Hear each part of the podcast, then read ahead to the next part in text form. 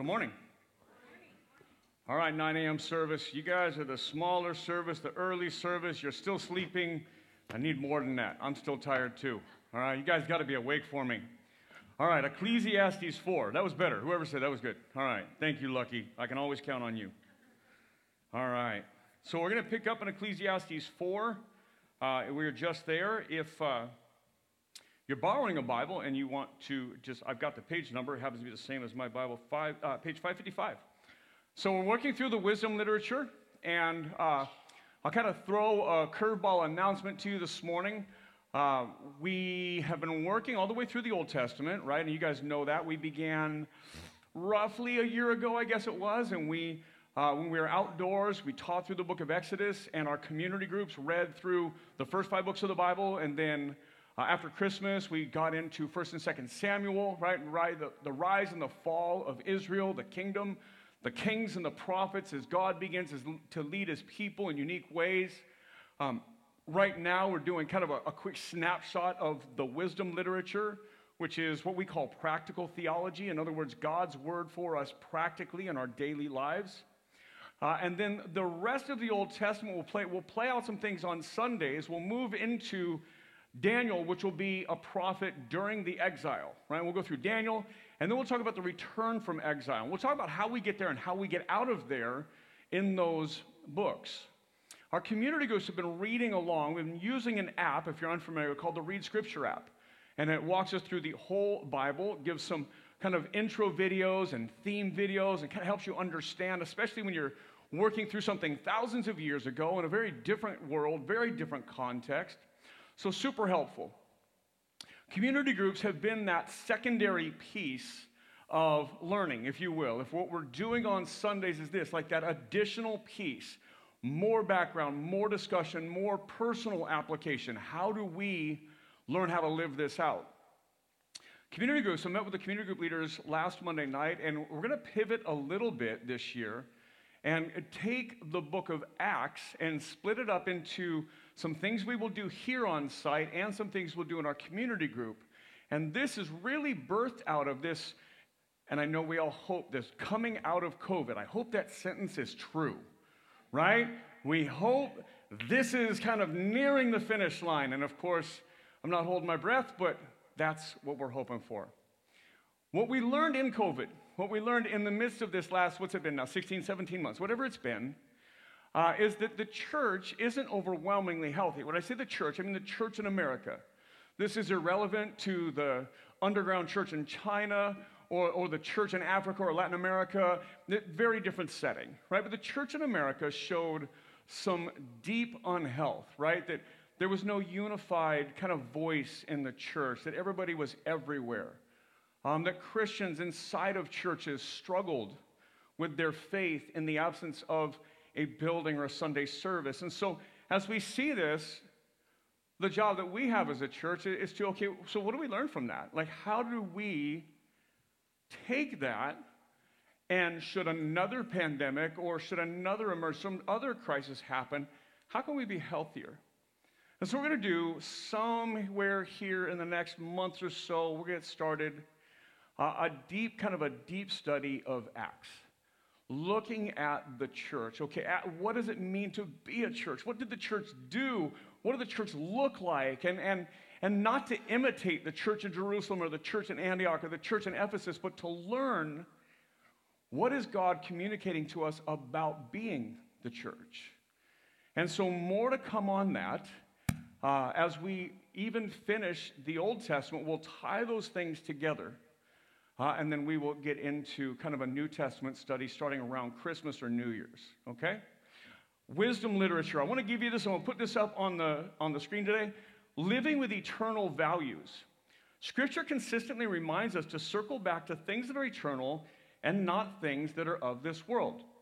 So, Scripture constantly points us back to remind us that though this is all you and I can see, that this life, this is all we can see, and this is all we have tasted so far, that this is just a little piece of everything.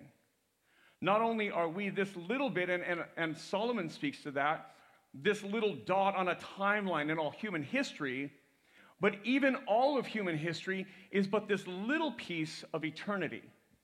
And the reason this is a common theme in Scripture is to remind us of what is important.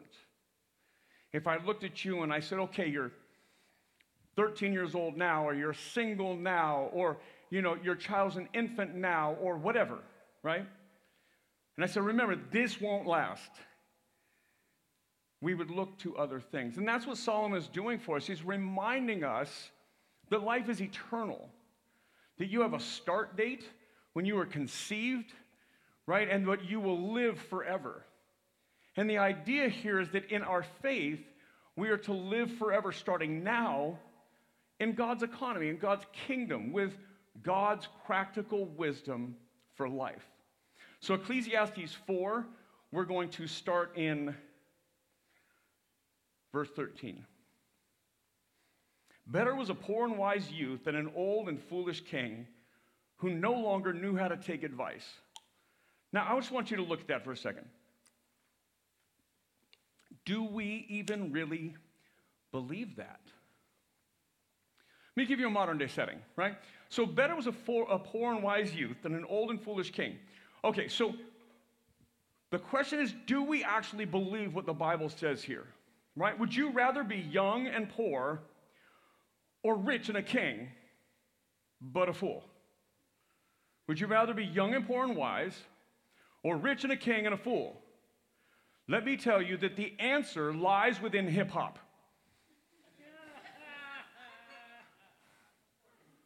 Right? Look at what we glorify in our culture.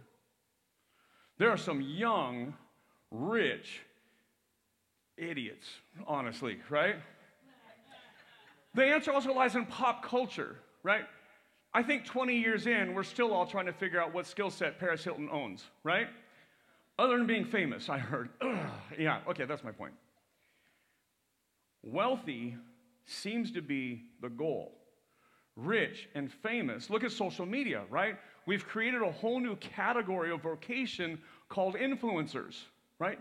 Now look at those influencers, and for the most part, look at how they influence. Look at what trends, look at what's popular. There was a saying that was created in the late 1800s. I know most of you would think it would be new. I thought it was newer, just for the record. The phrase was coined sex sells, right? I thought that came out of the 1950s or something like that. 1890s, I think it was. It's in the late 19th century. The idea that sexuality sells has been around for long over 100 years. Influencers would prove it today on social media, right? There's another category, clickbait, right? Things that will make you click on it to follow the link. They don't even have to be true to lead you to an article. Would we rather be young and poor and wise, or older, richer, or older, rich, and a fool? And I think, though, that when you phrase it that way, a lot of people are slow to answer. But if we just took out fool, everybody say old and rich, older and rich. I want rich. I want rich and powerful and a king, and I want that. And yet, Scripture says it's better to be young and wise and poor. Verse 14 For he, meaning this foolish king, is who he's talking about, for he went from prison to the throne. Though in his own kingdom he had been born poor, I saw all the living who move about under the sun, along with that youth who was to stand in the king's place. There was no end of all the people of whom he led, yet those who come later will not rejoice in him. Surely this is also vanity and a striving after the wind. Right? So you can go, and, and, and I want to. I want to tailor this. Remember, we're talking about, whenever we talk about church, really, we're talking about the American church. Unless we're talking about what Jesus created, which surpasses a geography or even a century or, a, or something like that. But when we talk about the church, remember, I mean us here, right? And we have people that are live streaming today from eh, locally and out of state. And, but the church in America has some common themes to it, right? And when we look at this, you can go from, from prison to, to king, really. I mean, I, I'm proof, right? You, you can have a really bad start you can struggle with addiction, you can go to prison, and yet you can still have a life, right? That God can transform someone. And, and in this setting, it's not even using God as the transformation, but that you can change, that you can grow up, that you can mature, that you can move on, that you can do things. And it says, listen, you can go from a prison to a throne, you can be poor, and then you can lead bunches of people. And, the examples of people in, especially hip hop and social media, are just endless for me right now. That you can have influence, lead lots of people, speak, and lots of people will listen, but you don't have to be wise. You don't have to be mature. In fact, it seems to me that wisdom and maturity is almost a deficit to that today. That people are listening to some of the craziest things. So I want to put this on the screen today. So, the American dream. In America, you can be anything you want to be. That's what we've been told. When we were born, we were little kids, and we go to school, and you can be anything you want to be. But in Christ, you're called to conform to the image and likeness of Christ, right? Our faith calls us to be conformed to Christ. But the American dream is you can be anything you want to be. Now, here's a question for you can being an American actually be in conflict with being a Christian? Right? And we were raised to hear that this was a Christian nation, or, and I'm not even sure you can, there's a such thing as a Christian nation or a, a Christian this or that. It's people, right? People. Now, when you collect them together, yes, I get you have a nation. And yes, I will say that we were built on Judeo Christian values, and some of our founders were Christians. So we can go that far. But our modern day culture, that is very American, is very different than Christian. It is very, and, and, and, let me rephrase that because that might not even be true. I think American and Christian look a lot alike, but America and Jesus do not. Is that a fair statement? So, the American dream, building the American dream inside of you, inside of your children, may not be building the dream of Jesus for you, for your life, for your family, for your children. So, what does Solomon provide for us as a way out of that? So, here's what he says Ecclesiastes 5, verse 1. He says, Guard your steps when you go to the house of God. To draw near to listen is better than to offer the sacrifice of fools, for they do not know that they are doing evil. So, Solomon's answer is always going to be our faith. He parses out life into two categories categories under the sun, meaning anything that happens in this world. And he also gives us life under heaven, what it means to live inside of our faith. And so he gives us two categories of life. So Solomon is going to talk about how all the worldly pursuits, being a king, being rich, being influential, being over people, being this, being that, ascending to the top of the org chart of whatever it is that you do. There's that, and then there's the futility of that, the like chasing after the wind part of that, right? Be that your American dream, your wealth, you know, your pleasure, your sexuality, your identity, your whatever, your sense of justice. You fill in the blanks. And the futility of chasing that and how you will never catch it, like chasing the wind, you will never achieve it and he will always contrast that with living a life under heaven or living a life of faith surrendered to God. So, the, if you would, there's chasing anything else versus chasing God, if you will. Verse 2 Be not rash with your mouth, nor let your heart be hasty to utter a word before God. For God is in heaven, but you are on earth. Therefore, let your words be few.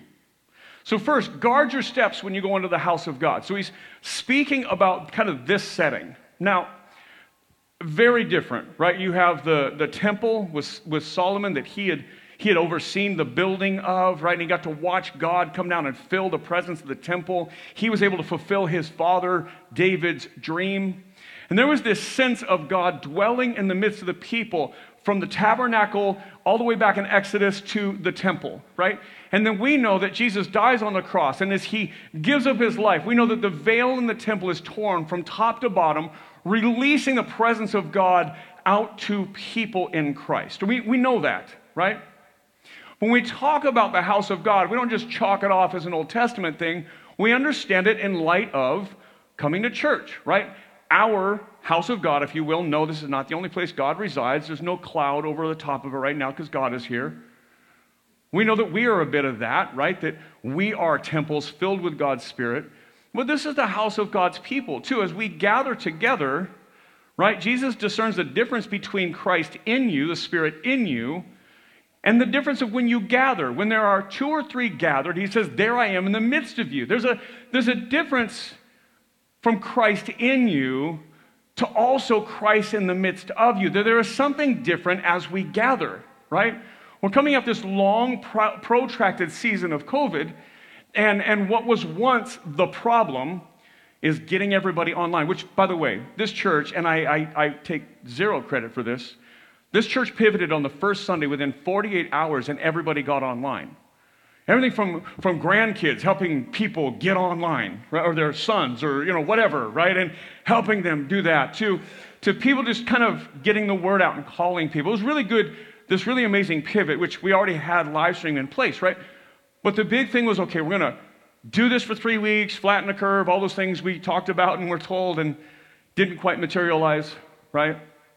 To now, today, half our church will be at home half will be here. That's in rough numbers, right? Some are distant, but most are local. And we've gone from this thing that nobody wanted to do to now it's hard to get everybody back. Let me say if there's one reason to hear this today, that there is a difference when we gather.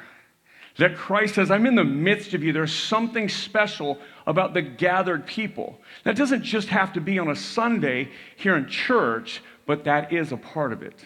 So if you're online, we'd love to have you, right? There's reasons to stay home, but still, there are reasons to be here. So he says, Be not rash with your mouth. Guard your steps when you walk into the gathering of God's people, might be a different way to say it, right? Let your words be few. Your words today, did you come in with this idea of what you thought today was about, or did you come in with an open heart? right? With, with ears wide open to hear from God. And let me say it another way. Did you come in open to hearing where you might be out of line, out of step with God? Or did you just come in hoping to hear how God loves you and nothing must change? Right? That's kind of a way to look at it today. Let our words be few. Let, let our plans and our dreams be smaller, and let's hear from God. Guard your steps when you come into the household. Do you show up with a right heart? And do you show up with ears open? Or do you come in with kind of your idea, right? And I know out of the how many ever here right now, I know 10 of you are sitting there goes, like, is he talking directly to me? Yes. No. So, uh, yeah, I know. I, I waited for you to point at him. That was nice. All right. So, yeah, no, God is. I'm not. I have no idea. But we all have to hear that. You think it's hard to be you listening to it? Try and be the guy who has to say it and deal with this stuff all week, right? You're like, oh, God's all week. Like, hey, see how far out you are, dude? Yeah, I know. Verse 3 For a dream comes with much busyness, and a fool's voice with many words. Consider how much time and energy and words, and be it journaling or whatever you might do, put together your dream right? How much do we ask God, God, what would you do with me? Where would you have me? What would you have me do? And if we're honest, we're all afraid that He's going to call us to be Teresa of Calcutta, right? That He's going to call us to a life of sacrifice and poverty. By the way, Mother Teresa would tell you best life she ever lived, right? Only life she ever lived. I know what I said. Sorry. She lived a great life. That was my point. We're afraid of what that might be. And so we fill it with our dreams and we don't ask God what His plans are. So here's another challenge what about our children's? What about the plans of our kids? Are we trying to shape them into the American dream? Are we making sure that their athletic ability is so stellar that they can afford the college you can't afford to send them to so that they can do the career that will achieve the American dream? Or do we sit back and ask God, okay, God, what would you have us do? Where would you have us go? What, what dreams are we actually building? Verse 4 When you vow a vow to God, do not delay in paying it, for he has no pleasure in fools. Pay what you vow. It is better that you should not vow and that you should vow and not pay. Very cultural here. Judaism had a ton of vows, not a ton. They had a, they had a lot of ways where you could make a, a commitment to God, short term, long term. The vow of the Nazarite is the most common one we read about in Scripture. Uh, we see that Old Testament and New Testament, where people would come under a vow for a season. The season could be short, the season could be long, could be lifelong, could be anything, right? Samson was that example of the Nazarite vow, lifelong, right?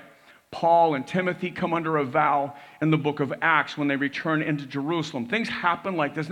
So it's very cultural when people would hear that, they would know what we're talking about. It's almost like I was trying to think of a modern day equivalent, and with the exception of monastic vows or uh, vows of a priesthood or something like that, with, with the exception of that, it's kind of like that uh, the traditional church might get together the beginning of the year, the end of the year, and kind of put forward the budget and like, here's where we're headed, and we're taking this bump, this increase this year as a step of faith, and ask for kind of a giving commitment from everybody. If you've been around the church long enough to experience that, maybe you've kind of committed to a giving uh, amount for that year or whatever.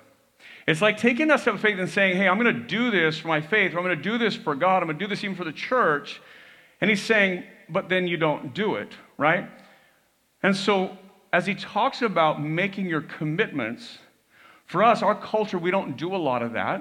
Not that they're bad or good. We just we have we don't have a lot of that. But it's almost like when you were baptized. What is it you were saying you were going to do? That you were going to follow Jesus, right? If you come and commit to a church, what does that mean? That you're going to attend on Sundays, you're going to belong to a community group, that you're going to give financially, serve somewhere, that you're going to live a lifestyle that is outward and focused towards the lost. Like those are the five things we talk about being committed to. That's as close as we're going to get to this. That if you're committed, be committed. Better to, better to not be committed, right, than to not live up to your commitment that you've made. Verse 6. Let not your mouth lead you into sin. Do not say before the messenger that it was a mistake. Why should God be angry at your voice and destroy the work of your hands? For when dreams increase and words grow many, there is vanity, but God is the one you must fear, right? There's this warning of, hey, don't let your dreams crowd out God, right? Don't let your words be so many and your ears not hear what God is leading you to. Verse 8.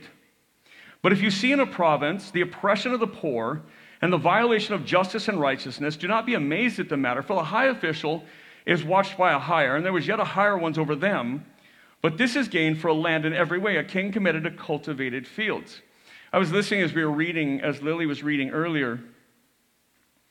Um, and Solomon is king over the most powerful nation at the time. He's the wealthiest man on the planet. The most authority on the planet resides in Solomon, our author, while he's writing this and throughout his reign. He inherits from David the most powerful kingdom. He inherits from David, his father, the most influence on the planet at the time. And he says this, and he talks about justice a lot. But he says, And behold, this is back in verse 1. I was listening to Lily read it earlier. And behold, the tears of the oppressed, and they had no one to comfort them. On the side of their oppressors was power, and there was no one to comfort them. Solomon talks a lot about justice, and in many ways, he reminds us hey, justice can't be your pursuit. But he also says it's a tragedy when people with power exert it in ways that are unfair, that oppress others. And there's a million ways we could play that out. But Solomon also reminds us hey, listen, from the guy who has all the power and all the authority and all that, I also know I can't fix it all. And we can't make justice our idol, just like we can't make wealth or even righteousness. He says, because we're flawed. He doesn't mean don't be just, don't desire to see justice, just like he wouldn't say don't desire a fair, a good, a wealthy income, any of those things, right? Don't put them in the wrong place, is what he's saying. Don't make the thing you champion be wealth. Don't make the thing you champion be justice. Don't even make the thing you champion be family. Make it God. And let God trickle into all those other things, into your family, into your business, into justice, into your community. Verse 10 He who loves money will not be satisfied with money, nor will he who loves wealth with his income. This is also vanity. When goods increase, they increase who eat them. And what advantage has their owner but to see them with his eyes? The reality is there's never enough money. Right? The famous quote, John D. Rockefeller, how much money, when asked, who was a gazillionaire of his day, right? Well, how much money is enough money? And his answer was from one of the wealthiest men on the planet, just a little bit more. So if a guy with all the money, like Solomon, was the wealthiest man alive, and if, and if a guy even in America, John D. Rockefeller, right, if they can tell you, listen, there's never enough, then maybe we kind of get that out of the way and just admit, okay, so that's not fulfilling, right? Verse 12 Sweet is the sleep of a laborer, whether he eats little or much, but the full stomach of the rich will not let him sleep. Lots of money will keep you up at night. Hard work will give you a good night's rest. That's what he's saying. I have a friend who, uh, let's just say, this was a few years back. He's uh, uh, a guy I've stayed with. He lives up in Pebble Beach, where, like, where the big golf course is, and, and lots of golf courses. But his house was for sale that I was in. It was for sale for four and a half million. It's a tax bracket I will never understand, right? And his niche in Pebble Beach for his house that was for sale because there was other houses for sale, right? His niche was, and it comes with a Ferrari in the garage. That was his uniqueness of his home. So, just needless to say, this is a tax bracket I'm never going to understand, right? He's an amazing man, loves Jesus, owns a large company, employs hundreds of people. And here's what I can tell you in an economy that was struggling and kind of going back and forth, the guy with the, the house for sale with a Ferrari in it. Uh, and, and by the way, the other cars he drove weren't too bad either. Those, that, that guy was trying to keep things afloat so he could afford to pay his people because he felt like they were family. And I was listening to him and just imagining kind of take me, then you shrink it all down to like my size, right? And, and, and my life. And, and then to hear him and just understand, like, well, with a lot more, come a lot more responsibilities and, and pressures and, and, you know, the great theologian Peter Parker's uncle, uh, right? With much power comes much responsibility. That's Spider Man's uncle. All right, so, and that's what he's saying. Listen, go to work, do your job, go home, go to sleep. Lots more doesn't make it any better. Sweet is the sleep. Uh, sweet is the sleep of a laborer, whether he eats little or much, verse 12. But the full stomach of the rich will not let him sleep. This is about us and who we are. That there is something insatiable inside of us that is broken, right? That God created humanity not to chase after wealth or power or uh, prestige or sexuality or education or this or that or anything else, that He created us to be worshipers of Him. That our lives would be given over to pursuing God. That, that the only thing we would chase and strive after would be more of God, and He would be there to be found. It wouldn't be this hard pursuit, that He would be right there. And then He gave us kind of the framework as humanity like, listen, then here's the deal as long as you just choose me, you're good. But when you begin to choose you, you break the system. And we all know the story sin enters into human history and it breaks us. And that happened with our ancient parents long, long before us, and we've inherited it. And now, you and I, we all know better, and especially I would say this if you're in Christ, you should know better than the next guy how broken we are. If you're a Christian, you should understand how far away from what we should be that we are. And so, not only are we far away, but we add to the sin in the world. So, we continue to break the system Again, even as Christians, even for those who are forgiven. And so there's this insatiable desire, this sin that is passed on and, and separates us from God. And, and as, as God sees that, that never ending pursuit of worthless things, God says they'll never be able to turn the corner and come back. And so instead of calling them back to me, I will go to them. And then the Son of God, right? Jesus, the second person of the Trinity, puts on human flesh and comes to us, and he lives a life of very little, to be honest, very simple, very humble circumstances. And he does so and lives and daily pursues God and shows us listen, this can be a life that is fulfilling. In fact, everything else won't be. No rules there. You, you can't own a home or get wealthy or, or have a good education, or have a big family. Not that. Just look at what the focus is.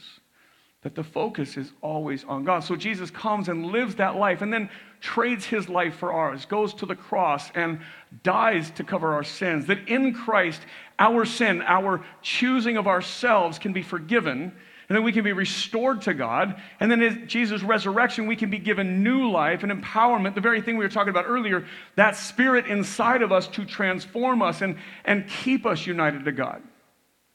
And to teach us that, listen, your inclinations inside of you, your sinful flesh, will always lead you to try and pursue something else. It will always draw you away to the world. It will always tell you that what we can see right now is what matters. But God will always remind us no, this is but a dot, a drop in the ocean. This is, is nothing compared to forever. Let me teach you how to live this way now. In Genesis 3, it says this So when the woman saw that the tree was good for food, that it was a delight to the eyes, and the tree was to de- be desired to make one wise, she took of its fruit and ate. She also gave some to her husband who was with her, and he ate. If sin didn't look good, we wouldn't do it.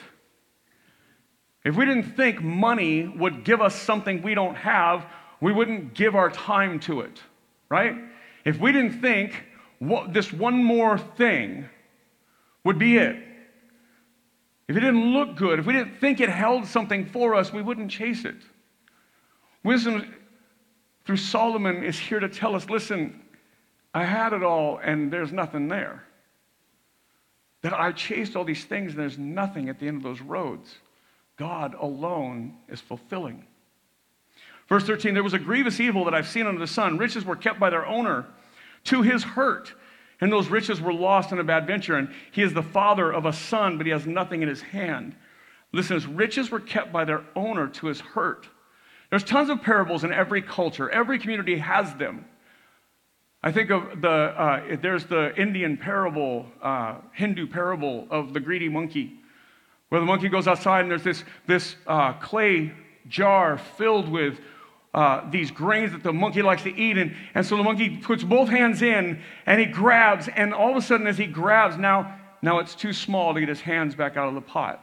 Right? You've heard the dragon's pearl. I was trying to find the, they're trying to figure out what it was. It was like Rush Hour 2 with the, the story of the dragon, if you're old enough to remember Jackie Chan's movie, right? So there's always this sense that our greed is what captures us. If the monkey would let go, his hands would come right back out. That's the story of the parable. But greed keeps him there and he starves to death. So goes the story. There's nothing there. And then we chase this to our own detriment. Verse 15, he came from his mother's womb, he shall go again. As he came from his mother's womb, he shall, he shall go again. Naked as he came, and he shall take nothing for his toil, that he may carry away in his hand. This also is a grievous evil. Just as he came, so shall he go. And what gain is there to him who toils for the wind? Moreover, all his days he eats darkness, much vexation and sickness and anger. Solomon reminds us there's an inescapable truth that we will all die. You are going to die, I'm going to die, right? We're all going to die. Unless Jesus returns first, which is unlikely, it could happen. But so far, everybody before us died. Chances are we'll die. And when we do, nothing that we've created, nothing that we've added, nothing that we have strived for other than God will remain. Here's a note for you death is a reality for us all. Scripture constantly reminds us that we will die, not for fear of hell, but about perspective on life. This life doesn't last, and it isn't worth the focus that we give it. This life, this world, the things under the sun, as Solomon would say, aren't worth the energy we give them our life under heaven, our faith, and the things that God gives us, our family, our church, our things like that, and an honest day's work, those things are worth it only if we're pursuing God. Even those things, if we're pursuing them instead of God, even those things are unhealthy. Solomon keeps reminding us with this eternal perspective. Verse 18 Behold, what I've seen to be good and fitting is to eat and drink and find enjoyment and toil with which one toils under the sun the few days of his life that God has given him. For this is his lot. Everyone also to whom God has given wealth and possessions and power to enjoy them, to accept his lot and rejoice in his toil. This is the gift of God, for he will not much remember the days of his life because God keeps him occupied with joy in his heart. Whether you're wealthy or broke. Solomon says this listen, enjoy it. Enjoy where you are. Enjoy what God has given you. There's a lesson here on contentment, how to be content with what we have rather than discontent about what we do not have. Ecclesiastes 6. There is an evil that I've seen under the sun, verse 1, that lies heavy on mankind. Verse 2 A man to whom God gives wealth, possessions, and honor so that he lacks nothing of all that he desires, yet God does not give him power to enjoy them, but a stranger enjoys them. This is vanity. It is a grievous evil. If you had everything you wanted, do you really think it'd be enough? I know we know the answer is no, and yet we still live as if that thing, whatever it is, right? And there's some hard ones. I, I, women that are struggling to have children, like if I could just have a child, I think of Hannah, right at the beginning of 1st and 2nd Samuel, at the beginning of 1st Samuel. Like, I, there's some heartbreaking, heart-wrenching stories. And then there's some just absolutely ridiculous ones if I could just have a supercar, right? I mean, like, whatever. But there's, there's real life in here, too, right? I can't afford to feed my family. Well, that's different, right? This still can't be your idol, your pursuit. But it's right to want to feed your family, right? Proverbs 22 or 23, excuse me, says this Do not toil to acquire wealth, be discerning enough to, dis- to desist. When your eyes light on it, it is gone, for suddenly it sprouts wings, flying like an eagle toward heaven. Wealth can't be what you chase. Power can't be what you chase. Right? Influence can't be what you chase. More followers on social media can't be what you chase because there will never be enough. Verse 3 If a man fathers a hundred children and lives many years, so the days of his years are many, but his soul is not satisfied with life's good things, he also has no burial. I say that a stillborn child is better off than he. That's brutal. For it comes in vanity and goes in darkness, and in darkness his name is covered. Moreover, it has not been seen the sun or known any. Moreover, it has not seen the sun or known anything, yet it finds rest rather than he. Even though he should live a thousand years twice over, but enjoy no good, do not all go to the one place do we not all go back to the grave? Right? And do we not all go back naked you're born, naked you return? No matter what you do in the middle, you don't end up with any more. As the bumper sticker, you know, he who dies with the most toys wins, is not true. He who dies with the most toys has someone else enjoy them. That's what Solomon says. Someone who didn't work for them, may not appreciate them, and you still go naked back to the grave. Verse 7 All the toil of a man is for his mouth, and yet his appetite is not satisfied. It reminds us, just like breakfast this morning may have made you full if you had breakfast, right? But you'll be hungry again by lunch. That striving after anything other than God will never satisfy us. It's never going to be enough. Like an appetite, it is insatiable. Verse 8 For what advantage has the wise man over the fool? And what does the poor man have who knows how to conduct himself before the living? Better is the sight of the eyes than the wandering of the appetite. This also is vanity and a striving after the wind. We talked about early in, I think it was in chapter 1, comp- contrasting sight with hunger. Hunger is this thing that you can satisfy it for a minute, right? but then it'll come back to you. But sight is this thing, you'll never see enough, right? To where you're like, okay, cool, I'm done with my eyes, right? But for most of us, it's not like we're trying to see more. Went to the eye doctor not long ago. I'm trying to see better, but not more, right? I just want to see, right? We enjoy seeing. And people that lose their sight or are born without their sight, right? They long for that sight. What sight is that thing, that contrast he gives that is human? It's, it's in this world, it's of this flesh, and yet it's often not seen as like the appetite of the stomach that is insatiable. I want to close with some words from Jesus. Matthew 5, Jesus says this Blessed are the poor in spirit, for theirs is the kingdom of heaven. Blessed are those who mourn, for they shall be comforted. Blessed are the meek, for they shall inherit the earth. Blessed are those who hunger and thirst for righteousness, for they will be satisfied. He said, Blessed are you when you don't derive all your joy and fulfillment here in this world, right? When you mourn, when you long for more, when you mourn because you know this place is broken and that I wish it were better and I want to see people better. I want to see people healed and, and redeemed and restored to God. And blessed are you who mourn because you'll be comforted. Blessed are you who hunger and thirst for righteousness. Right? Blessed are you when you pursue God and God alone, because you will receive from God. He also says this in Matthew 6 But seek first the kingdom of God and his righteousness, and all these things will be added to you. Here's a, a reality that Jesus gives us. When you chase after God, everything else gets in line, if you will. And then, okay, so if you're going to then pursue God, it's not pursue God so you can be wealthy. You're pursuing God to pursue God. But God seems to provide what you need. It may not be wealthy. That's okay. It may not even be what you ask for, but it will be the best for you. Seek first His righteousness, right? His kingdom, His righteousness and everything else will be added to you. The things you need will be given to you if your eye is on the right thing, right? It's lifting your eye off those little lines that are hard to read and going, oh, there's a big E right there on the top of the eye chart. And that big E is God, that we keep our eyes on God. Let's pray. Jesus, we love you.